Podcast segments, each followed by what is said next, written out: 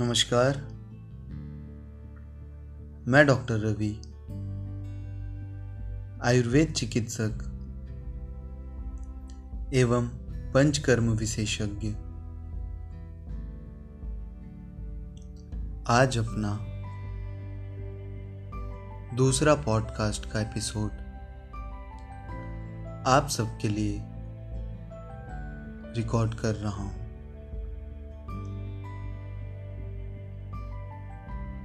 आज का विषय है डिटॉक्सिफिकेशन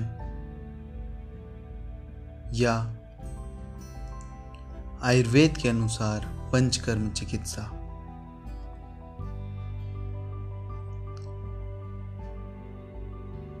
पंचकर्म क्या है? शाब्दिक अर्थ में पंचकर्म, पाँच कर्मों या पाँच चिकित्साओं का समूह है।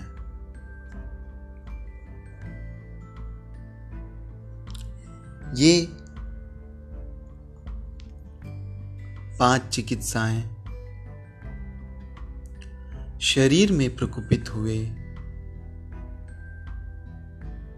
वात पित्त, कफ तथा रक्त दोषों की दुष्टि को या प्रकोपित दोषों को शरीर से बाहर निकालने की चिकित्सा विधि है। आयुर्वेद का अभिन्न अंग पंचकर्म है। जो अपने आप में एक चमत्कारिक, एक अद्भुत चिकित्सा का मिश्रण है। शाब्दिक अर्थ पाँच कर्मों के समूह के अलावा साहित्यिक अर्थ, पंच, जिसे हम प्रपंच कह सकते हैं, जो कि बहुत ही वृहद होता है, जिसे हम ब्रॉड स्पेक्ट्रम कह सकते हैं, जो पंचकर्म को वृहद रूप से बहुत से अत्यंत क्रॉनिक रोगों को ठीक करने की क्षमता होने का पर्याय है। कर्म का अर्थ है चिकित्सा, जो कि एक वैद्य का कर्तव्य है। सो, इस तरह से पंचकर्म का अर्थ पाँच कर्मों का समूह या फिर बहुत सारे रोगों में, बहुत सारे दोषों में, इन कर्मों का प्रयोग और उनसे होने वाले लाभ को दर्शाता है।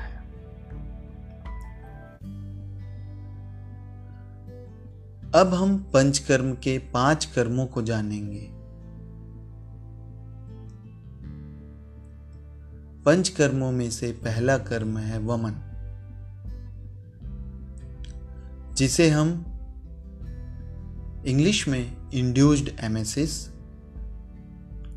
सामान्य हिंदी में उल्टी करना तथा आयुर्वेद की भाषा में वमन कहेंगे। तत्र दोषहरणम ऊर्ध्वभागम वमन संज्ञकम। दोषों का हरण जब उर्ध्व भाग अर्थात मुख या मौत से होता है तो उसे वमन कहा गया है, वमन कहा जाता है। और यह कफ दोष की चिकित्सा है, जहाँ कफ प्रकुपित हो जाता है वहाँ वमन का प्रयोग किया जाता है। दूसरा जो पंचकर्म चिकित्सा है, उसे हम विरेचन कहते हैं। विरेचन पित्त दोष की सर्वोत्तम चिकित्सा है।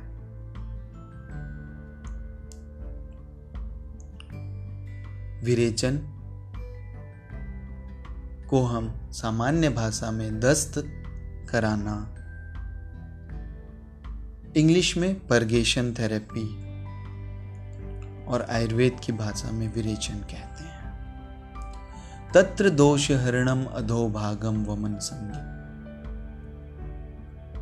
सॉरी तत्र दोष हरणम अधोभागम विरेचन संज्ञकम।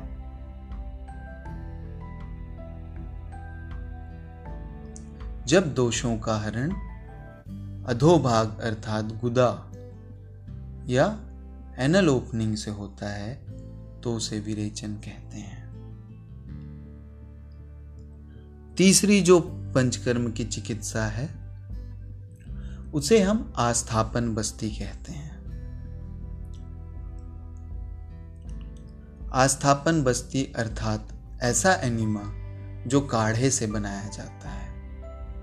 यही नहीं, इसमें काढ़े के साथ साथ मधु, सेंधव स्नेह, कल्क इत्यादि का भी समावेश होता है। न्यूरोमस्कुलर डिसऑर्डर्स या वात व्याधियों को ठीक करने का या चिकित्सा करने का सर्वोत्तम उपाय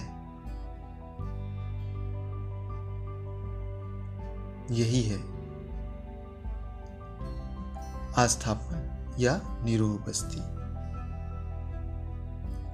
अगला जो चौथा कर्म है, पंचकर्म में, उसे अनुवासन बस्ती कहते हैं। अनुवासन बस्ती तेल, घी, मज्जा या वसा का सिद्ध स्नेह होता है, जिसे हम गुदमार्ग में प्रविष्ट कराते हैं।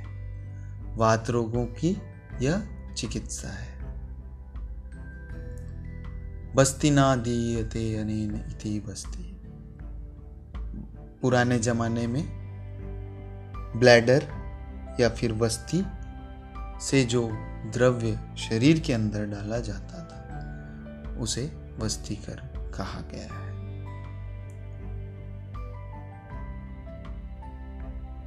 अगला जो कर्म है, उसे नस्य कर्म कहते हैं। ऊर्ध जत्रुगत या फिर क्लेविकल बोन के ऊपर मुख नासिका, नेत्र, कर्ण, गल इत्यादि जो अवयव हैं और उनमें होने वाले जो रोग हैं, उसकी अत्यंत महत्वपूर्ण एवं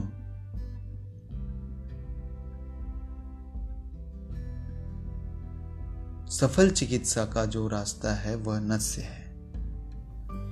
औषधम औषध सिद्ध स्नेहो व नासिकाभ्याम दिए अनेन इति औषधि या औषध से सिद्ध स्नेह जिसे नासिका के मार्ग से दिया जाता है, उसे ही नस्य कहा जाता है। यह पाँच कर्म आत्रेय संप्रदाय द्वारा बताया गया है। इसके अलावा जो सर्जरी या धन्वंतरी संप्रदाय वाले हैं, उन्होंने रक्त की दुष्टि को दूर करने के लिए ब्लड लेटिंग थेरेपी बताई है, जिसे हम रक्त मोक्षण कहते हैं। सिराओं का व्यध करके जलौका से, श्रृंग से, अलाबू से, शरीर में जब रक्त की दुष्टि हो जाती है तो दुष्ट रक्त को निकालते हैं, उसे रक्त मोक्षण कहा जाता है।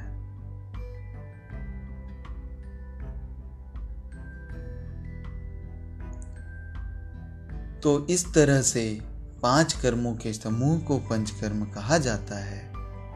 आयुर्वेद में यदि कोई चिकित्सा है, जो सभी प्रकार के रोगों का हरण कर सके तो वह पंचकर्म चिकित्सा है। निश्चित ही नियत समय में बहुत ही अच्छे परिणाम पंचकर्म से देखने को मिलते हैं।